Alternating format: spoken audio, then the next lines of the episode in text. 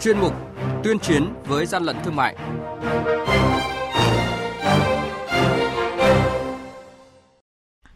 Thưa quý vị, trong mục này sẽ có những thông tin đáng chú ý như sau. Quản lý thị trường Tây Ninh tiếp tục tạm giữ gần 13 tấn đường cát ghi, nghi nhập lậu. Ở Thái Bình tạm giữ hơn 400 bộ quần áo thời trang nữ gắn thương hiệu là IFU gắn có dấu hiệu vi phạm về nhãn hàng hóa và nguồn gốc xuất xứ. Long An thì tiêu hủy trên 4.000 ờ, kg phân bón giả không có giá trị sử dụng, công dụng. Và bây giờ sẽ là những nội dung chi tiết. Nhật ký quản lý thị trường, những điểm nóng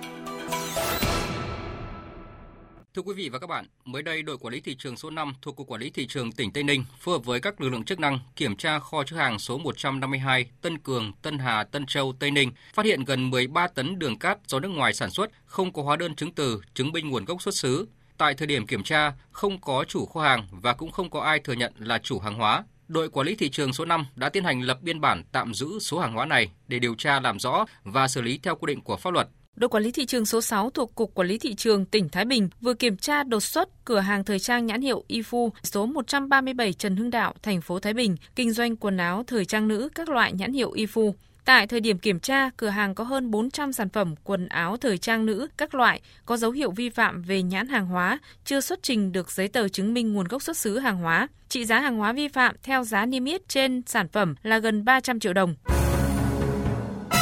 Hàng nhái, hàng giả, hậu quả khôn lường.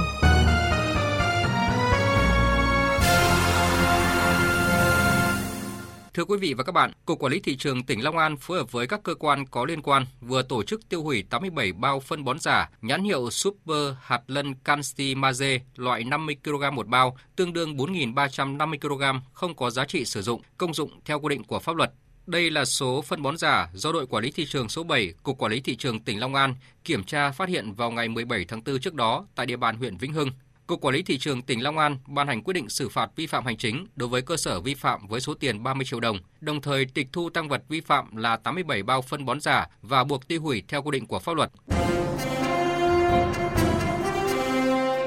Quý vị và các bạn đang nghe chuyên mục Tuyên chiến với gian lận thương mại. Hãy nhớ số điện thoại đường dây nóng của chuyên mục 038 857 7800 và 0945 131 911. Chúng tôi xin nhắc lại các số điện thoại là 0388 577 800 và 0945 131 911 sẽ tiếp nhận ý kiến, phản ánh, kiến nghị, tin báo của các tổ chức cá nhân liên quan đến gian lận thương mại, hàng giả, hàng nhái. Tuyên chiến với gian lận thương mại phát sóng trong thời sự đồng hành sáng thứ ba, thứ năm và thứ sáu hàng tuần.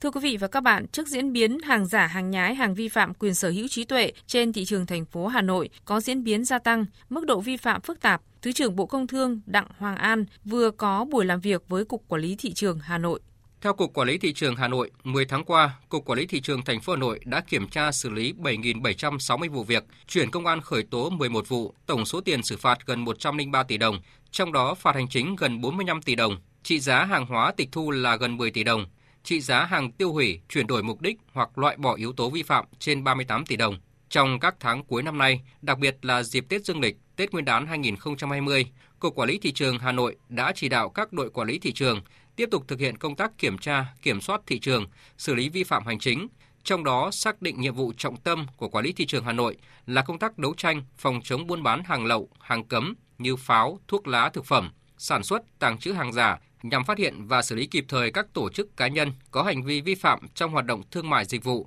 Đồng thời, Cục chỉ đạo các đội quản lý thị trường tập trung quản lý tốt địa bàn, chủ động phối hợp với các lực lượng chức năng kiểm tra xử lý nghiêm các hành vi vi phạm pháp luật trong hoạt động thương mại, tăng cường công tác kiểm tra, kiểm soát các kho hàng, các điểm tập kết hàng hóa, tập trung kiểm tra các tuyến đường, các khu vực tiềm ẩn nguy cơ cao trong hoạt động kinh doanh hàng lậu, hàng cấm, hàng giả, chú trọng kiểm tra việc kinh doanh hàng cấm, hàng giả trên môi trường mạng, thông tin điện tử. Ông Trần Hữu Linh, Tổng cục trưởng Tổng cục Quản lý thị trường nêu rõ, xác định Hà Nội là địa bàn phức tạp, hoạt động thương mại sôi động. Cục Quản lý thị trường thành phố Hà Nội thực hiện kiểm tra, kiểm soát tốt địa bàn có ý nghĩa lớn đối với công tác chống buôn lậu, gian lận thương mại. Hà Nội cần tiếp tục phát huy những việc làm được, chủ động trong công tác kiểm tra, nắm bắt thông tin, triển khai kịp thời các nhiệm vụ do Bộ Công Thương, Tổng cục Quản lý thị trường và Ủy ban dân thành phố Hà Nội yêu cầu. Ghi nhận các ý kiến của Cục Quản lý Thị trường Hà Nội, Thứ trưởng Bộ Công Thương Đặng Hoàng An yêu cầu Từ nay đến cuối năm, Cục Quản lý thị trường thành phố Hà Nội tập trung vào kế hoạch ngắn hạn trong 2 tháng, tập trung kiểm tra vào các tụ điểm sản xuất, kinh doanh hàng giả, hàng lậu, hàng cấm,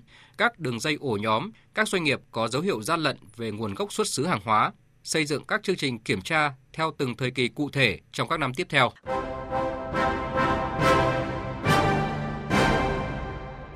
Chung tay chống hàng gian, hàng giả, bảo vệ người tiêu dùng.